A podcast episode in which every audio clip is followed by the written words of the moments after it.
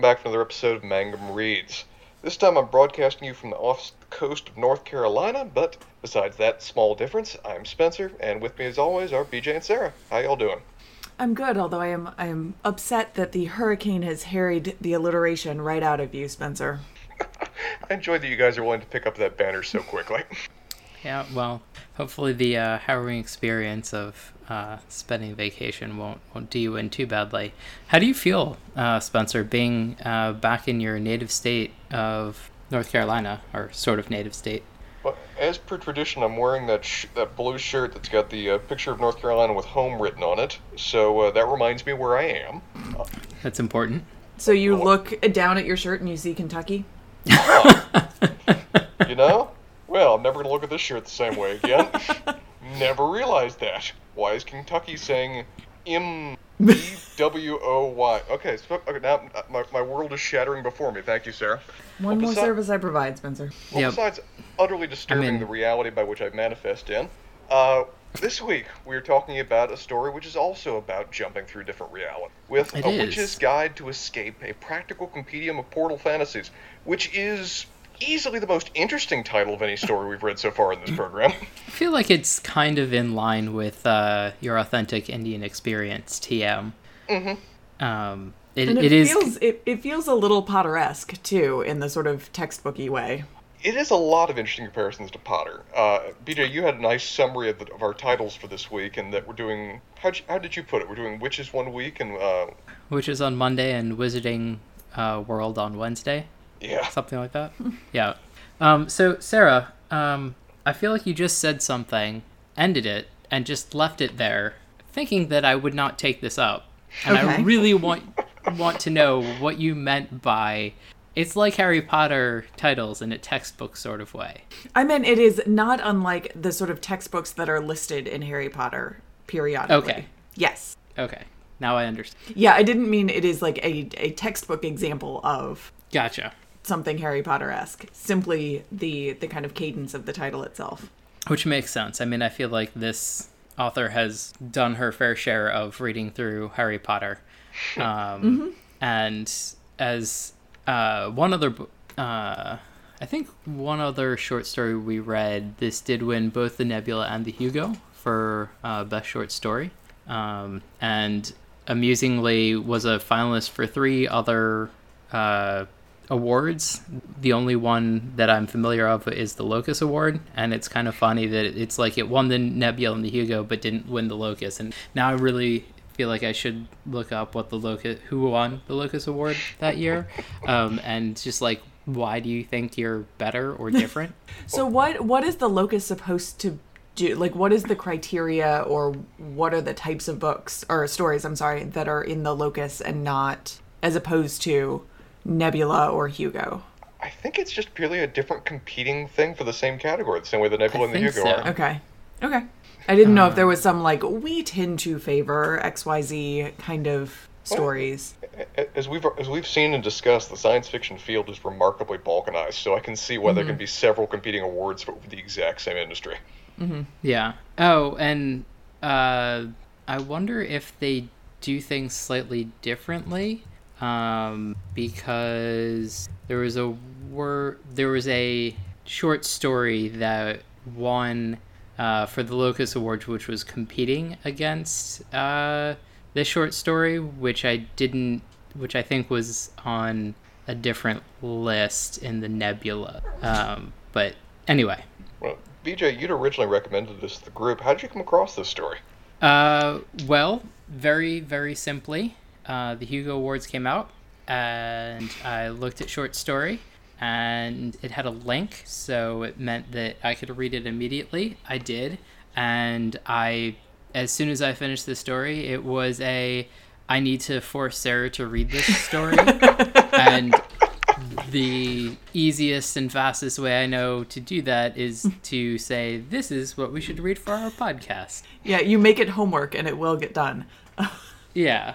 Um, I have a feeling that maybe even without it being homework, given the title and that it's a short story, you would have read it anyway. And also, had I given, I think I did give you the tag of, but maybe I just described it of, um, there have only ever been two kinds of librarians in histories the prudish, the bitter ones with lipstick running into the cracks around their lips, who believe that books are their personal property and patrons are dangerous delinquents come to steal them, and witches. And I will say that that is the line that I have used to describe this story to everyone I have talked to about it, sort of since then. Yeah, I, I feel like the, the number of really great lines in this uh, short story sort of makes me want to bring back like favorite line or scene from from our book and, and go back and do that.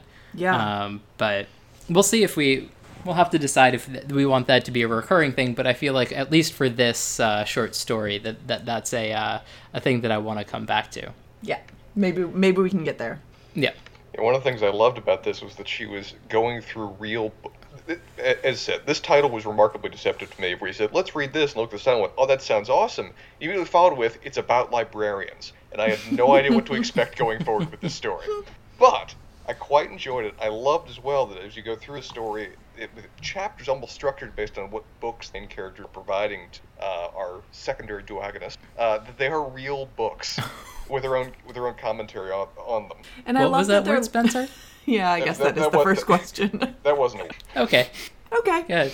Good, Um, I, I love. Well, I was just gonna say I love that um, kind of at the beginning of these section headings too. They are listed as sort of library entries, right? Um, And so you get the sort of location call number on them too, which is like really puts you right in the library. Um, just super cool. Yeah, I was I was gonna ask like because I realized what these were, but it didn't like mean as much to me because I probably haven't spent time in a library since um, back in the days when you actually had to photocopy uh, journals. Um, it's been a while. yeah, I mean, like I've been to like. I- I guess I haven't really been to like a public library other than to get my library card so I could get ebooks on my Kindle, and I feel like this is somewhat of a downfalling. But um, but yeah, it, it just didn't put me as much in mind of a library. But like I got what she was saying, mm-hmm. and so like I feel like I miss a little bit because sometimes it's a little Dewey Decimalish, and I don't know what that is offhand, even though I feel like I should. Um, and so I'm glad Yeah. that it spoke to you more. I don't know what the system is um, that they're using. I don't think it's a Dewey Decimal. It's something public library e because it's also not even like a university library system that I've seen. But sidebar, I did just find out like last week that getting my new library card let me get Kindle books to borrow. Um, so this is a new thing in my life, which I'm very excited about. But it does also mean that I'm now reading the like Booker Prize winner from last year, and it's the first hard book that I've read um, since I graduated. So it's been like a little a little rough. All right, well, let's get into the story itself and see where we go with. Yeah, sounds good. So I do want to start um, our first heading section heading. Our first sort of book listed is a book called The Runaway Prince, which is a perfect segue to my cocktail for the evening. Um, so I am drinking a, and I'm on a sort of bad run with these cocktails and things that I don't like. Um, but I'm essentially drinking a dark and stormy. So I have rum and um, a ginger beer that is called a cock and bull ginger beer. beer uh, partially because I thought that you know our kind of secondary character here is a little bit of a dark and stormy teenager. Um, but I am also redubbing this dark and stormy to be the Rumaway Prince in honor of the Runaway Prince. Uh, well, I must say, is it any more successful than the black hole turned out to be? No. Oh, Really? The, Wow. No, the ginger beer is really good. I just really don't like rum. Well, Uh, that'll do it. yeah. rough. So this is my second rum drink that I've had on this show some- that, you know, great. I think we're learning something valuable here about. Let's find alternatives to rum for drinks for you. But then I can't make it the rum away Prince. the things you sacrifice for us, Sarah, you- it's, it warms the heart. You're Well, welcome. The story opens with a librarian basically observing, as you said, a teen that's in need of help in a variety of ways. And mm-hmm. she, is a librarian, in a way that I was not aware that librarians were capable of, is eminently aware of what he needs when it comes to a book. And over the course of this story, structured by chapters, she is trying to provide him what he needs, what guidance, what world, what escapism she feels will help him with the situation, while at the same time constrained by the various rules of, I suppose we'll call it her order, her coven, maybe even, if we want to ground it in the witches that they seem to be in. That are really restrictive about what fully they can provide you. If you ultimately determine they need a particular thing that is verboten, it is not something that she's ever allowed to provide. It's something that she wars with over the course of the story. And I love how like the uh, witch side of the this is like the rule in in the witch lingo, and then like we learned in grad school, um, this is what they called it, and you know like protecting you know people from you know the the books that, that they shouldn't have because they're too powerful and you know keeping the the old and and uh, rare texts uh, in, intact as sort of like the, the dichotomy of like the, the the balance of yeah no this was the you bring up like kind of exactly the moment bj that i might put forward as sort of one of one of the best lines particularly as sort of like recently out of grad school um, is this uh, I do my best to give people to give people the books they need most. In grad school, they called it ensuring readers have access to texts and materials that are engaging and emotionally rewarding. and in my other kind of schooling, they called it divining the unfilled spaces of their souls and filling them with stories and starshine. But it comes to the same thing. And I was like, yeah, that's right. Except grad school doesn't have that like undertone of soul fulfillment. Clearly, we need to find you a coven now at this point, Sarah. You completed half your education. There's so much more remaining to be learned.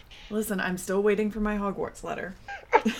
we saved that for a different podcast. We give you as much of a link to that escapism as we can. Uh, though, though I do appreciate that um, it was brought up in this short story. Oh, we have three books at the uh, same time. Yes, mm-hmm. Harry Potter, and um, I also was kind of amused because they don't really get good until Sirius and Lupin show up in, I assume, book three. It's book three. so. Yeah, I read that yep, line. That did tickle me. I, re- I read that line I realized I didn't know who either of those characters were, and something was very concerned about what my next two, three books is going to be like. but what do we learn? Um, given that he's the main character that's really actually described over the course of the story, what do we learn about this teen that the librarian's in? Well, thank you for our first um, talking question. Uh, I'm curious if you have like a you know reader's guide and questions to think about in front of you because that definitely sounds like a you know n- notes for for a teacher that has assigned this short story for reading. No, I um, thought of that myself, BJ. I am I am duly impressed. You would make a very good uh, tenth grade English. Let's not aim that high now.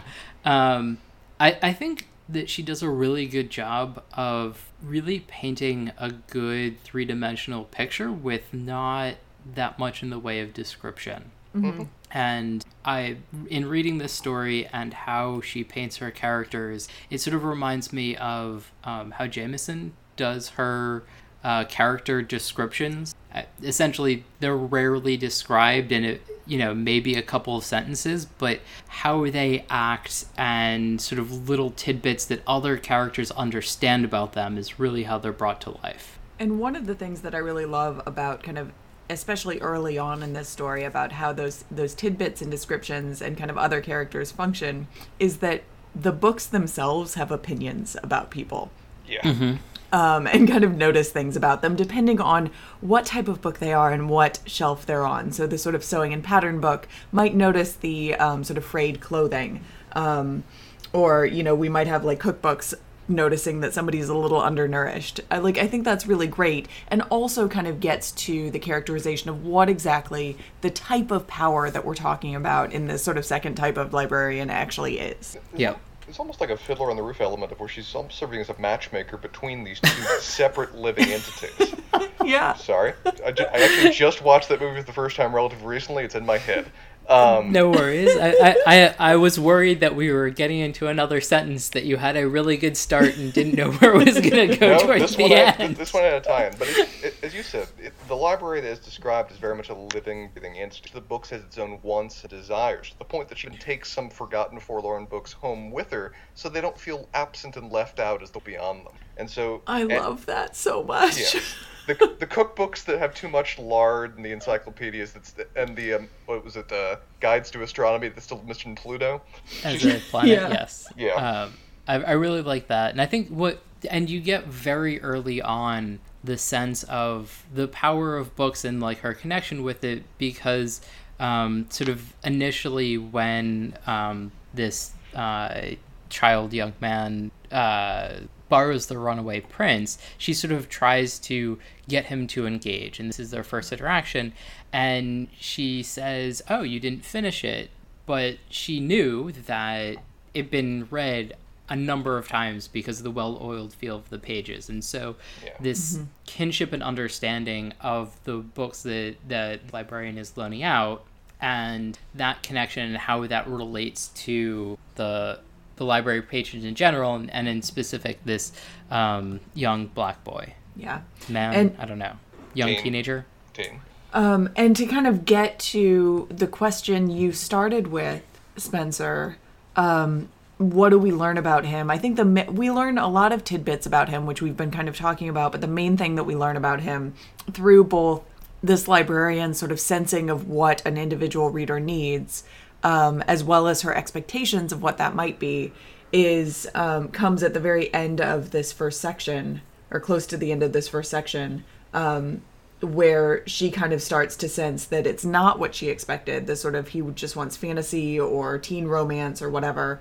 um, but that he smelled of a thousand secret worlds, of rabbit holes and hidden doorways, and platforms nine and three quarters, of Wonderland and Oz and Narnia, of any place but here, he smelled of yearning. And so, this sort of sense that this kid needs everything, um, that he is just like waiting to be filled up with these worlds, um, is really palpable from the very beginning of this story. Yeah. And she really starts talking about escapism and i mm-hmm. feel like that leads back to our title which is the you know witch's guide to escape and so she starts to understand how awful the home life of this or lack thereof of this teenager is as we sort of continue in the interaction um, and starts to try and direct him and uh, comfort him, I guess, with the books that she suggests. Yeah. Um, and, and Go ahead. Oh, I was just gonna say. So when when he next kind of co- when they're when they next interact and when he next comes in, she really gets the sort of bombshell because he comes in with a caseworker, um, and she realizes that he's a foster kid.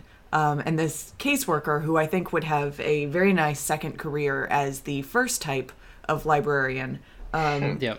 that she mentions, immediately takes him over to these sort of self helpy kind of books and you can just like feel this woman rolling her eyes um, at what is going on in this situation oh, yeah. she, yep. she's of the view that escapism is the exact worst thing that he needs that he needs to mm-hmm. directly confront his problems understand them while the librarian's looking on going that escapism is not any kind of as she puts it uh, his caseworker was one of those people who, saw, who say the word escape, escapism as if it were a moral failing, a regrettable hobby, a mental health diagnosis, as if escape is not itself one of the highest order of magics they'll ever see in their miserable mortal lives. Right up there with true love and prophetic dreams and fireflies blinking in a synchrony on a June evening. Again, this is a really well written little short story. Mm-hmm. Yeah. But um, I, I also thought it was interesting because she she does understand that escapism might not be quite right for him because mm-hmm. just before that that you know she ignores Lion the Witch in the Wardrobe um, that even though it was jostling importantly on its shelf um, which I also really liked um, because she understood that this teenager wanted to go through the wardrobe and never come back and so while it might have sort of been the perfect book that he wanted to read might not be the perfect book for him. Mm-hmm. He's not even. I mean, he, he seems to understand that, but, but his favorite book appears to be The Runaway Prince, which is grounded and run the same way, of where the escapism is inherently temporary, but you're still returning to your world in the end. But as you mm-hmm. said, she's looking at him going, that's the exact worst thing for him. He truly wants to make take flight and never return. Um, even as when he is there with the caseworker being shown these sort of like chicken soup for the depressed soul um, types of books, the Runaway Prince just flings itself off of the library cart at his feet. Yeah. A, a living entity that wants to come home. It even mm-hmm. says it purrs at him like it's a cat jumping into his lap. Mm-hmm. Uh, and it, it, helps him in that moment and continues on. Well, I mean, it's a question as well there uh, that there are more than one librarian in this particular um, uh, what do we interpret this as? Is this a school library or a public library that's near I think a school? This is a public library because yeah. it talks about Ulysses County, which also is in southwest Kansas. which kind of confuses me as like a place that this is written. But Nah, I, d- and I looked that up, and I don't think that's the one she's going with because they she takes pains to say this is the South in a way I don't see yeah, Kansas is. I feel like Atlanta or maybe more, more rural. uh, Alabama or like a, an area like that. Sorry, Georgia or Alabama, like Well- somewhere that is the South. Well, the, the author's from Kentucky, and that might work. Well, and she also, um, and I can't remember exactly where it is, but at some point there's like a like relatively innocuous book that has just been banned because it has witchcraft in it. Um, and that sounds like Yeah. Kentucky. Spencer, look at your shirt again. Yeah, I'm, sta- I'm actually staring as you're saying this. Um, I also so there, there's sort of a little bit of a back and forth which of this other librarian uh, with the main character. I, I think also that the author's supposed to be a stand-in for the main character. At least that's kind of how I read it. Um, and but this other librarian is also of the second variety of witch, and so while she's sort of older and maybe disapproving of some of the uh, ways that this younger librarian is going about her work, she's not the terribly disapproving sort. Though it, this moment with the runaway prince is one of the first moments that we see her look on to our main character. You think it's an author stand-in, I'll just start calling her Alix. Um, and kind of look at her almost with a certain degree of either pity or sympathy that actively trying to assist a person in a way that's going to start butting up against where their rules and regulations prohibit. 'Cause it's Yeah. Um, I, and I think it's also sort of a cautionary tale. I I guess I would sort of liken this to um, doctors and nurses and vets and all of those other professions where if you get too involved with your clients, patients, you know, whatever, it can be rough. Mm-hmm. And I guess that's more how I interpret this as opposed to anything else. No, that's fair. 'cause we, as we hear over the course of the story, she's previously tried to help a girl that was in a similar situation, and it only came to tragedy for both. So she may be well trying to protect her from a similar kind of harm in the future. Well, she didn't help her in the same way, and it came to tragedy. I don't know. I, I yeah, was- the point is that she didn't. She helped her up to the point and didn't cross the line. She invested personally in it. Yeah. yes. That no, that's true. That's true. I, di- I didn't Um, mean turn to where she goes with this particular protagonist, this particular uh, character. Is Right, and which is what mu- maybe why it ended up the way it. Did. Anyway, um, so I feel like we've sort of been talking about the books that are then lended, and I, and they are all sort of very familiar comfort books, if not of, of things that we've either read or, or know about fairly well. Um, where sort of the previous ones, I I haven't heard of the Tevalarian Chronicles, though I feel like I should read it now. Um, all, I all think it's- 17 books of them.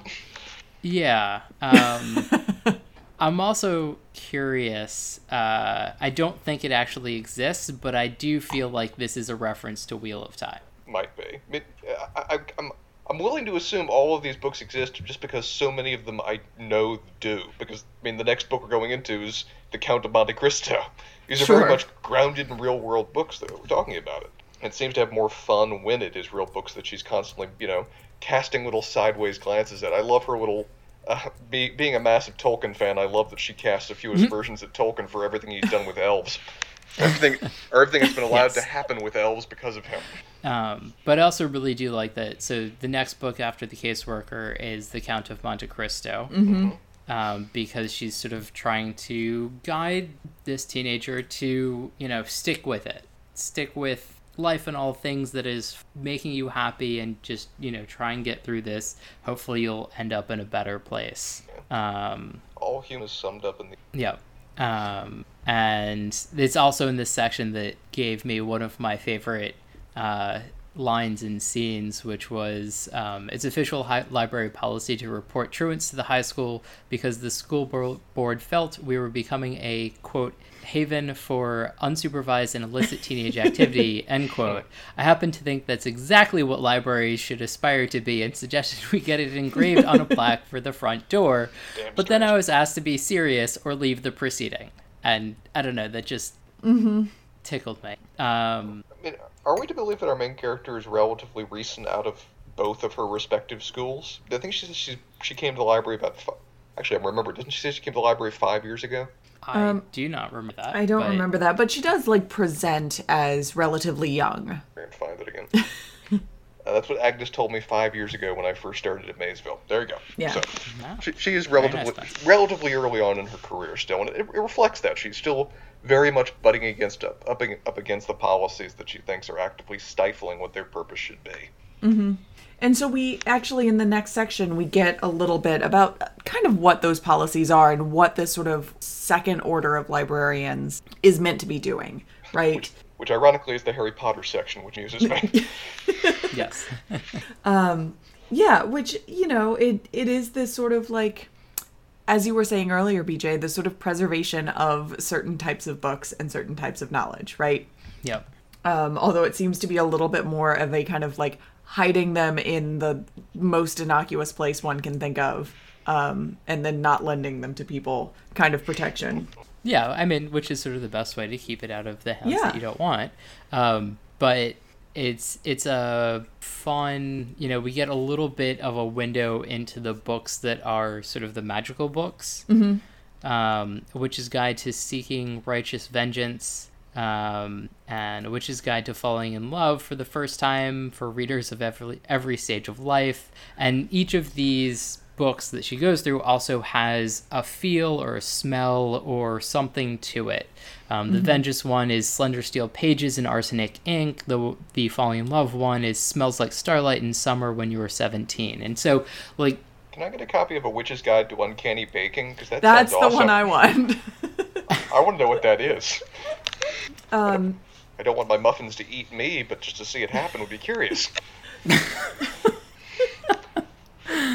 um, so our our teenager eventually does return the count of monte cristo although it did not seem to have exactly the effect um, our librarian was was hoping it might have on him uh, as she discovers a whole bunch of very bitter acidic tears at the end of it that are not as she says the tears of my favorite character died or the book is over um, but a sort of jealous Jealousy. je- yeah, Yeah. jealousy induced tears um, which at that point she quote panicked and weighed him down with the first three harry potters which is a perfect response to panic Just throw Harry Potter problems. It solves many situations. it's fine so all right so we're in a sticky situation with this kid yeah. And then I, I would say his situation sort of takes a left turn for Yeah. probably the worst because um, basically he stays in the library overnight, presumably to run away or avoid whatever unpleasant things are are happening at home and our our young librarian notices this and sort of knows what's going on and kind of accepts what's going on and uh, probably to the chagrin of Agnes lets him stay um, in the library overnight.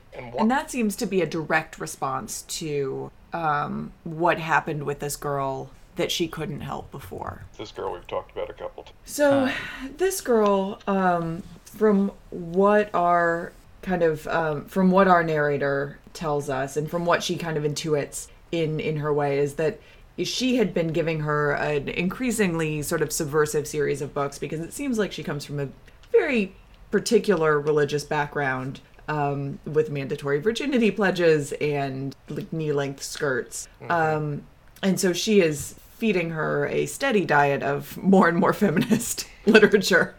Yeah. Um, Um, and I actually thought it was a fascinating way to go about this. It to sort of joke about our uh, other uh, podcasts within a podcast that f- felt like a short story within a short story. Mm-hmm. Um, and like it gives you a better understanding of the librarian and why she was doing what she was doing, but it was it had a very different feel, at least to me.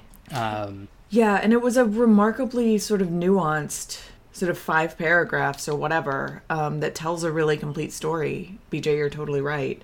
Um, but I do think you're you get a sense of kind of how out of her depth she was in the situation. Do do you think she feels in some way responsible for what occurred? I mean, she oh, was hundred percent. yeah, she was feeding her a steady diet of subversion, and suddenly she realized what one of the possible repercussions of that could. I don't know that I'd go that far, but maybe. Um, so basically, this uh, older teenager was fed this diet of Orwell, Bradbury, and Butler, and, and A Handmaid's Tale, and then the next time she comes back in at some point later, she's looking in childbirth section and maternity, what to expect when you're expecting, and the librarian, as she says, never gave her what she really needed, which is a witch's guide to undoing what has already been done, a guilt free approach to life and inev- inevitable accidents. Um, and so I think, yes, she partly feels responsible, but I feel like she more feels like the the right book that Right. would have helped her wasn't there. Well, she and she tried and she did try to help her with a variety of grounded in the Muggle world kind of a of where stories of bravery and boldness, Planned And Planned Parenthood pamphlets, pamphlets, yeah. guides to where the nearest clinic was, and the fact that it's six hours away definitely puts it in the south. Um, Yeah. But none of those were as you. She had a solution in her hands that could have made this girl's pain and fear and everything else go away in a heartbeat potentially. But she is bound by the organization she's become a part of, and that this leather-bound tome must be denied to the person who needs it most. Yeah, and you know, and she talks about how there are reasons, like being burned at stakes, that we don't do this. What? Um, She did say there are practical reasons that we don't let muggles get their hands on this, is that they go and they make religions and then they kill us and then they do all kinds of wars and other stuff. There's a history at play by why they keep this secret knowledge secret. But you're now seeing the individual cost of that kind of overarching axiomatic policy. Yeah. Um, and basically, in the end of this very short five chapter story, the you know the books that she's lending this um, uh, young teenager just aren't doing enough, and she ends up committing suicide by poisoning herself. And this is sort of where you see a little bit of Agnes being a mentor, um, but also maybe the the seeds of bucking off the the reins of what the order is supposed to do being laid here. And then you get the you know i still have the newspaper clipping on my desk drawer as a memorial or a reminder or a warning. Mm-hmm. And then the boy with the red backpack comes back in. Considers for a moment as he's hidden under the stacks as Agnes has announced the library is closing, and she clearly can see what the boy's trying to do. What choice does she make? Does she go the go the Muggle path? Does she call Child Protective Services? Does she try to bond with him, connect her own childhood to his, or does she let the lock close and let him experience what the library is when it is alive and awake when there's no one there to? see? Well, we assume it's the last, although, you know, we don't get any real sense of what happens in the library after she leaves. We are in a very we are in a very first first person closed perspective um, here, and so we don't see this boy again until she comes back the next morning um, to open the lock before the actual opening time, so that nobody else discovers him sort of hiding under a desk. Yep. And, you know, he comes out later and um, he's been with his uh, favorite book and takes it out. Um, and she also comes in early basically to try and cover for him, you know, Right. delete uh, Right. any of the voicemails or anything else, and is also very disappointed that there isn't any. And so, She she also does it to cover for herself too. 'cause She's trying to beat Agnes there. Right. Um, and so we get, you know, we get a little bit of a sense of this boy leaves, and uh, our narr- our narrator really has no idea if he's coming back or not. Um, yeah. And it's been a while, and she says that, you know, her her sense of the runaway prince has gone faint and blurred. And he's clearly gone for a while, and so it sort of seems that, like, being in the library and spending time with the books deepens her connection with it, and the farther they are, you know, the less, the more tenuous it is. Hence why she de- hence why she offers a brief moment of judging of all of us who've never returned a library book over the years. uh, which is actually really funny because um, while in Champaign, uh, my girlfriend had borrowed a book from the library and then didn't return it for a really long time. I think she might have before she left, but I'm not 100% on that. And when we actually discussed uh, getting ebooks from the library with a library card, she's like, I don't know if I can go back into a library. I feel like they know. I'm on a watch list. They have your pic- her picture hanging in the back. If you see this woman, report her to the library immediately. well, after uh, just a long delay of time, she realizes in a moment that he's at a cr- that he's alive, but probably not for much longer, and that what makes him is dying and dying.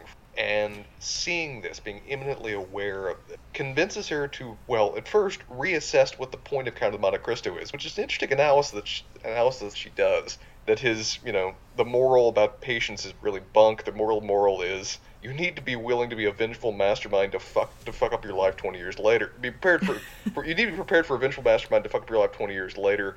Or maybe it was if you want justice and goodness to prevail in the world, you have to fight fight for it to the nail, and it will be hard and costly, and probably you will have to break the rule. Reaching this realization about Dumas' seminal work, she makes a decision for herself that she will risk will- all to do what. I will give him the book he needs most. And so when he comes back in and he is wandering among the sort of travel ish section, travel, the practical nomad, like essentially getting away, mm-hmm. he comes across the the title of this short story.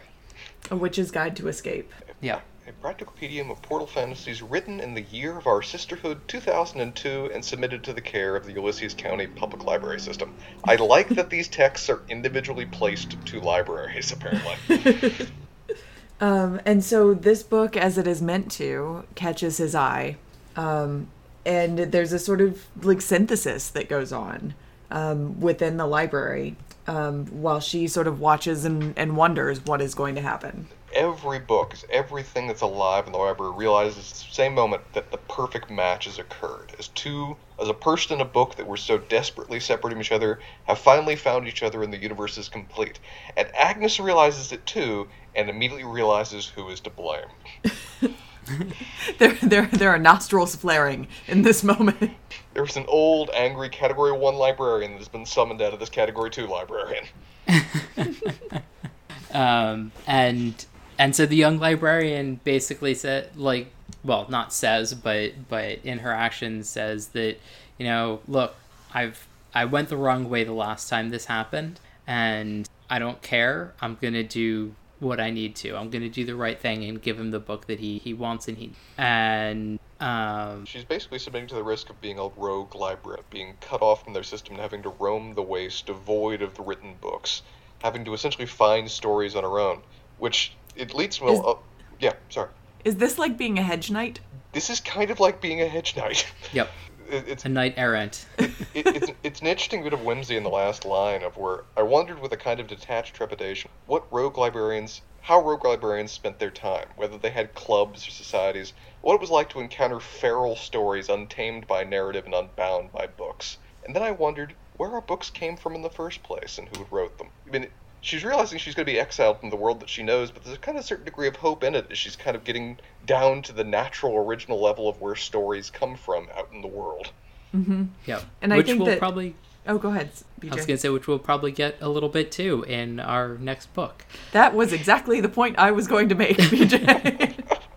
um, so at the very end of the story, we are left um, not with any sort of practical sense of where our teenager has gone or what has happened to him, but we are left um, with the sudden imperceptible rushing and um, the witch's guide to escape abandoned on the carpet, open to a page of some sort of foreign city He with a red backpack beside it. but with the red backpack beside it. He has found his other world, and unlike the Chronicles of Narnia, he has no intention of returning back through the wardrobe. More, more, more practically, maybe even a means of doing so. Yeah, I don't know what the logic of this. No, the, the, the Oh, book is left book is- behind. I'm guessing Yeah. he's gone. Yep. Yeah. Well, Uh, I think this is sort of another one of those stories that is a fun face value. Um, you know, this is the magic that's in in her world, and this is what it is. Um, and and I thought it was a really fun way to end it. That you know, some of the the bag that's been sort of weighing him down is left behind, and he's free to roam this other world as as been wanting to since the start of the book. Um, and I don't know, it, it just this is the exact short story that I sort of always want to read. because it's fun, it's funny, it has good characters, it's poignant, it it sort of has it all. Yeah, it has. I mean, it certainly has a very distinct voice that I love. Like, this is exactly the type of voice that I want to read, particularly in a short story. Um, but it kind of in having that voice too, it creates a real specific sense of place in this library, um, which I love too. Especially as you know, it the the story for the relatively few number of words it has spends a lot of time kind of focusing a little bit on the ebbs and flows of like regular library life when you have the sort of back to school season and the summer reading and um, all of those weird displays that like librarians have to make um, to Really bad puns. yeah Yeah. I love that It, despite the fact we never have the main, we, we don't get much in the way of the main character's thoughts outside of describing what she's immediately seeing in front of her. We don't see any other person's view of this library, whatever else. I really feel like I know her and I know her world and what, what how she's operating in it. The author does so well to do that so quickly.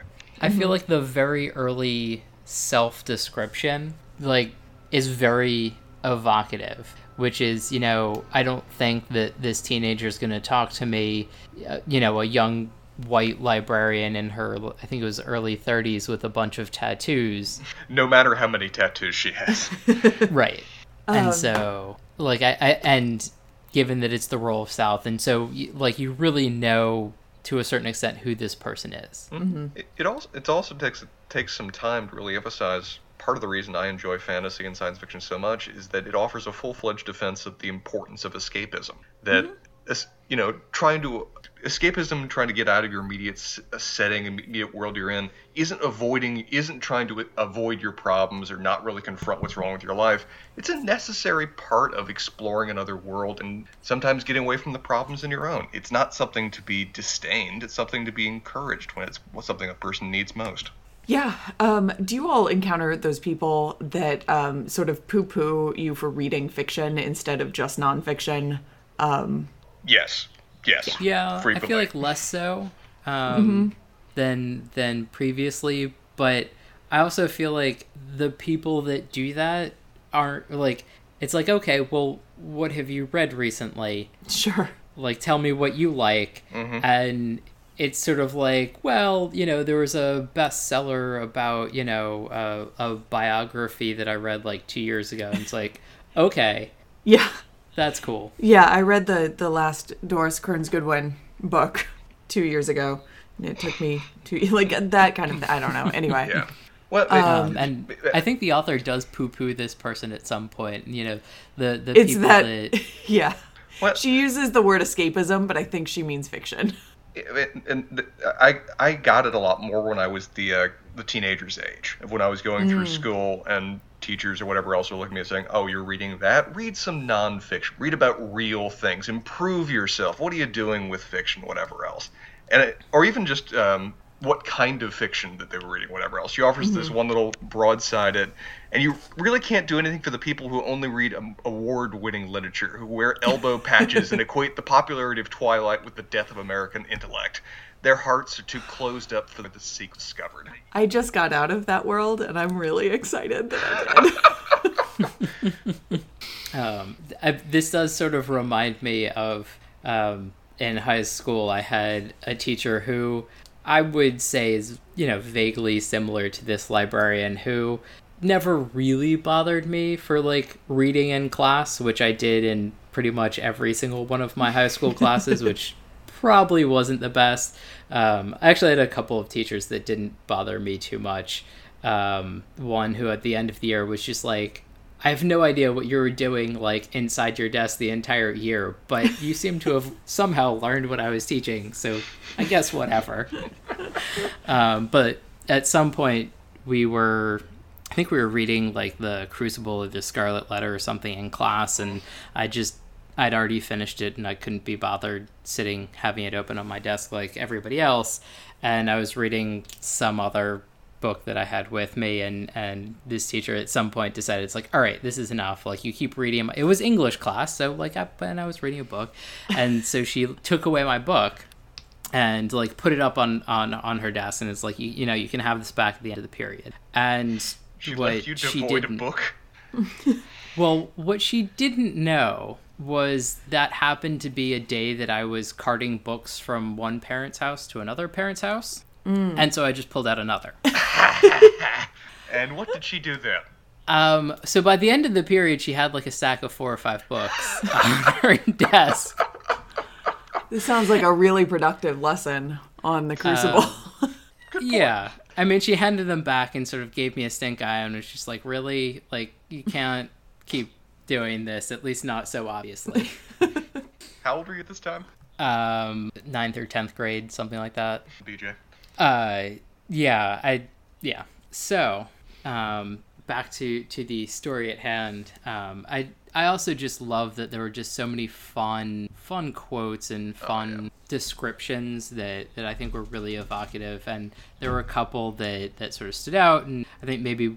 Uh, It'd be fun to go through some of the some of our favorites, but before that, I wanted to highlight one and ask you, Sarah, if you felt personally attacked, which was Okay. by ni- by nine fifteen. I was standing at the door with my NPR tote on my shoulder and my keys in my hand, hesitating. yes. I there's nothing to feel attacked about in that. I feel validated. Perfect. this whole story is validating to me. Mm. Um, but yeah, sort of. Um, I don't know if there was anything else that you guys wanted to go through. Actually, the, there was one more thing that I wanted to bring up, um, which was the.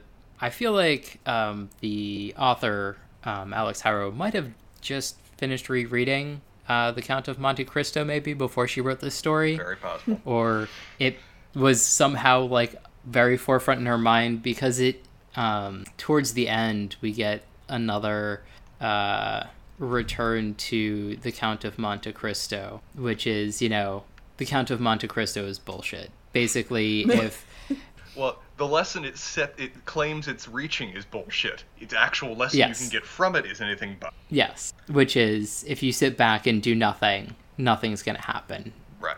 Um, and so it's very much not just wait. It's also to reference old films from our childhood. Who here has seen The Pagemaster with Macaulay Culkin? Nope. No one has. It, it it is about a kid lost in the library jumping through various books. And I almost wonder if she had a bit of, a bit of a thought on it, because there are some similarities, including with the librarian help guide him through his various explorations. it's also cr- Interesting. It's also pretty bad. Don't watch it. But you know, it came to mind. so I was going through this. I'll just use your description as the sort of cliff notes and move on. You, Yeah. You can go worse than doing that. Yes. you might do a better uh, be more entertained by there's an episode of futurama that essentially does that which is fairly um so anyway what, what what more can we discuss? I mean, it, it's I very much enjoyed the story. It has some wonderful quotes, it has some wonderful character. It's very well written and really brings me into the world. But as you said, it's very on the surface. It wants it tells a story. It wants it to be told, and it wraps up neatly. I, it, it, Yeah. it's, it, it is a breezy, delightful 4,900 words, and I know this because we're both all reading on Apex that delightfully tells you how many words it is. Yeah, um, I I wholeheartedly agree. BJ, did you have a favorite line in mind that you wanted to put forth? um i i, I think my my favorite uh line is is the meeting um the the uh, school board um which Oh, is yeah. Um, it's official library policy to report truants to the high school because the school board felt we were becoming, quote, a haven for unsupervised and illicit teenage activity. I happen to think that's exactly what libraries should aspire to be and suggested we get it engraved on a plaque for the front door. But then I was asked to be serious or leave the proceedings. And anyway, we're supposed to report kids who skip school to play League of Legends on our computers or skulk in the graphic novel section. And I just, the whole you know that's exactly what it's supposed to be and suggested in a meeting and it's like please be serious or leave i feel like it's just it speaks to me on a very personal level What about you, Spencer? One of the things I loved was the character of the books. That each of the books Yeah. is very much alive and very much has its own desires and expectations. I love the and line. kind of judgy and it's kind, or kind of judgy or kind of expecting or kind of proud with itself. Like I like the line "The Witch in the Wardrobe" is jostling on itself, fully expecting it's going to be chosen. I like that the Golden Compass is really smug with the fact that it's got the light, the flashlight smell of 3 a.m. on it. After the kid was reading late into the night. So Don't do any more of that segment because that is my favorite paragraph in the whole story. I- re- do that paragraph for us, please. That's a wonderful Um, paragraph. so it's early on, and this goes exactly to your point, Spencer, about the sort of um, both I think the the characters of the books themselves, but also this like deep understanding of how books affect us at specifically at particular moments in our lives. And so this is kind of when she is going through this litany of what she's been giving this kid. Um, I snuck in a few others, all pretty old, all pretty white. Our branch director is one of those pinch lipped Baptists who thinks fantasy books teach kids about devil worship, so roughly 90% of my collection requests are mysteriously denied. A Wrinkle in Time came back with the furtive, jammed in a backpack scent that meant he liked it, but thought it was too young for him. Watership Down was offended because he never got past the first 10 pages, but I guess footnotes about rabbit math aren't for everyone. And The Golden Compass had the flashlight smell of 3, 3 a.m. on its final chapter and was unbearably smug about it. I'd just gotten an interlibrary loaned copy of a Akata Witch when he stopped coming. Uh, that, that paragraph really tickles me because it really does reflect how I tend to view books as having characters of themselves. Just how, mm-hmm. how because how much they mean to me, how much they invoke their own world, and how much I associate what I was feeling from them with them going forward, no matter how many years after the fact I experienced them. I personally did enjoy the rabbit math from Watership Down, but I understand that not everyone. Of course did. you did, Spencer. Um, do you all feel that you had a, a book that you read at exactly the right time in exactly the right situation? That's a good question. yes, I I definitely have a handful, and the the worst part about it is there was one that I read in school, and like there there are scenes that really stuck with me, and I have no memory what the title of the book is, and I feel terrible about it. But I was also like in third or fourth grade. Yeah.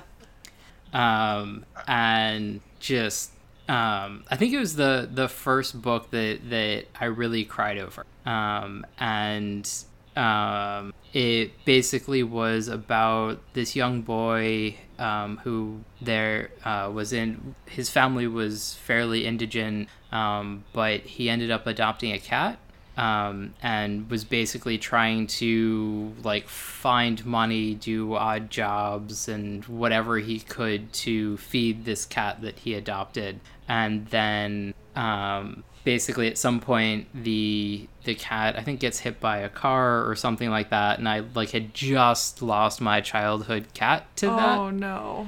and it was just like it was the perfect book and it was the right time and it was awful Yeah.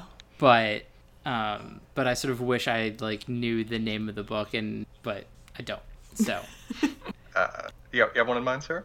Well, I I have a lot of books that I know that I have read eh, at the right time in the right situation um, for really good reasons. But what stick out to me are the times that I read, I guess, at the right time in the wrong in the right situations that resonated with exactly the worst parts of me. Um, that then amplified those parts for a while. I think everyone who read Ayn Rand when they were 17 became a real asshole for like a two year period, and I fell into that camp. Um, and then I was writing my uh, um, undergrad thesis about Gertrude Stein and F. Scott Fitzgerald, and I was reading a lot of sort of Fitzgerald and the modernists and the sort of Paris salons, and I was just like drinking way too much and writing this thesis because like I had to get it was just it was my Daniel Day Lewis moment. I really, I really needed a sort of deep immersion in the part, um, and so when I emerged from that hangover, um, that had to stop for a while. So I've got, I've got some things. What what I really sort of think about in terms of books, and I think that this short story sort of captures it, is I remember, and BJ, you have called me out on not remembering plot. Um, which is fair. But there are like just mo- kind of moods and environments of books that I will always associate with. Um, and sometimes those are like specific to the books, and sometimes those are like really imbued with where I read them. Spencer, what about you? Yeah, I was thinking about it. I got two. I got two in entirely different ways. Uh, one for me was. Uh, have either of you ever read uh, Shogun by James Clavell? No, I haven't. no but it's been on my like nightstand slash books to read and for way too long It, it's it's very good and very solid. But what it meant for me was that growing up, my reading, what I read for so many years was the books that my dad would give me, um, and some of them I loved and the ones I put down. Because he wanted me to read all the books that he had read when I was my age or whatever else, just so he could talk about them with me, because he enjoyed having us share that together. And he'd set down Shogun in front of me, He's like, you need to read this. And he set it down, and it's like 1,200 pages. And it was like four times longer than any book I'd ever even attempted. And so I'm looking at this nightstand, comparing it to my Spanish dictionary, and it's larger than my Spanish dictionary, going, uh, this, sorry, Dad, this one's not going to work. and he said, just try it when, you, when you're going to bed, read a few pages, and see what you go with it. And I picked it up. And it's historical fiction based on a story of um, one of the initial European. And I read about 20 pages in, and for the next two weeks, I stayed up to 3 a.m. every. I It- it started a trend there, but I would go. I would I was go gonna home, say your sleep cycle has never been the same since. but I would go home and I wouldn't want to play on the computer. I wouldn't want to do else. I would just sit down and read the book. That was one of the first books that just Uh, grabbed me and would not let me go. And I streamed through the 1,200 pages. And there was a night at about 2 a.m. in the morning where I had a test in my first period. And I was still reading through, and I got to the last page. And I was so engrossed, I didn't even realize I was that close to. And I finished it and I put it down. And I felt this just profound sense of loss that I was now out of it. and that was one of the mo- books that just struck me in the perfect of where it was wonderful, it was incredible written, it's a great book in its own right. For me, it was fully proved to me how powerful and engrossing, how much I got into it and how much I enjoyed it. By comparison, because he would give me books that he enjoyed from like a 30 year period of his life, he would occasionally give me a book that was just not in that moment. of where he gave me Dune at like age eight. And Dune is a great book, not for an eight year old. And so I read like 10 pages, got really confused, and put it down. And then, like, four years later, I'm just going through my stack. It's like, oh, I hated that, but you know, I'll try it. And I adored it. And it just grabbed me, and I read it again three or four times as I was going through my team. It was just very interesting to see that, as you said, Sarah, books have their moments of when they work. Not just in reading level, but just what you need out of them. And it was fun to see the moment it didn't work, but how much that moment could still come. Mm-hmm. So, so I have a, a, a terrible question for you guys, because it also was recently featured in, in a Reddit post about um, about certain books. Um, when did you read Bridge to Terabithia? Me? oh, Don't. I don't remember the, when, I, when I first read it. Probably maybe like 10, 11, something like that. I was gonna say probably fourth grade. Yeah, like I was gonna say. I, I think it earlier. Yeah. Yeah. Um, but but that's that. I know I tease you a lot about it, Spencer. But I feel like that's another book that um, I don't think we even read as a class, but we had like a I read it because I was required. We had an English program where you were required to read a set number of books and take online tests about them. And I picked that out of the library because it had the word bridge in the title. And that's all I knew about it going in. and I liked bridges. And so I sat down and read that. And that I was in no state to take a test on that, put it back and read a different book to take a test on it because I did not want to have to answer questions about it. Spencer, that's like reading Where the Red Fern Grows because you like plants. Like, You know, it's funny you mentioned that. Similar story, also in the same program. That program led me down so many rabbit holes of childhood pain. oh man, who knew that the summer reading was gonna give us all trauma? I luckily I, I came across Old Yeller, but luckily I'd seen the movie first before I went down that road too. because right, you like well, any- yelling. I feel like the All right. Uh, the- Anything else we want to talk about here? No, it was, this is a delightful short story, BJ. Thank you for recommending Yes, thank you, BJ. Uh, later this week, we'll be getting to have, okay, BJ. uh, Having not watched our material, are we releasing the Harry Potter stuff yet? yes, we are. Okay. Um, it is it is being released. I am trying to do a Muggle Monday release of uh, Harry Potter. Well, this this week we was sorting hat, and as per Sarah's instructions, we'll be taking an online test to see where we are sorted. If only we had a magical hat to tell us this more easily than that. So I was gonna say that's the other thing that really amused me, and I'm kind of sad that they're not gonna line up, um, because we are doing the Sorting Hat next, and and maybe another uh, chapter, but we'll see. But there was a um, quote in in this short story. Oh my that- god, this was my other favorite quote, and I that one, yeah. identified with this so much. Um, yeah. Yeah. I'm not a natural born follower. I roll through stop signs. I swear in public. I lie on online, online personality tests so I get the answers that I want. Hermione, Arya Stark, Jo March. And I was just like, oh my god, this is Sarah. I do that so much. Um, and so I'm a little sad that they won't line up. That will that you know we just essentially had the uh, lying on personality test to get you what you want, Sarah, um, and we'll be doing so for our uh, Sorting Hat online quiz for our next episode. Sarah, if you would send that around again, please. Yes, I will. For the first time. Oh, I'm sorry. I thought, already had. Knowing me, I assumed I just lost it, just part part part of the course. Uh, after we finish off um, that, next week I believe we're going into Station Eleven. I think, We Lab. are, um, and uh, this might be another book where um, I put some more work on Sarah's shoulders and how we are going to talk about it.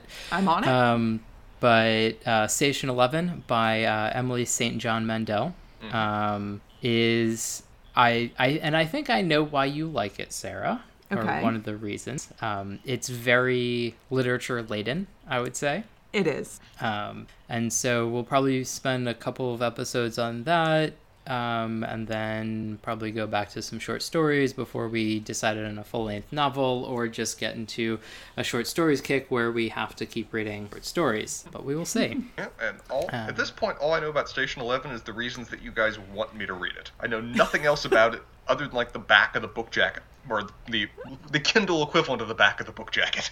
Yeah, and the the only thing that I will say to you, Spencer, is the the biggest regret I have about the book is the title of the book is not something that you actually get to read, which frustrated me. Yeah, that is a little frustrating.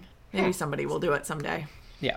Um, but uh, you can find uh, all this, and if you have any suggestions or anything like that um, in terms of short stories or books that um, you want to foist upon us, encourage us to read, or um, enjoy with you, uh, there's a contact us link on the upper right hand corner of our website, which is mangumtalks.com.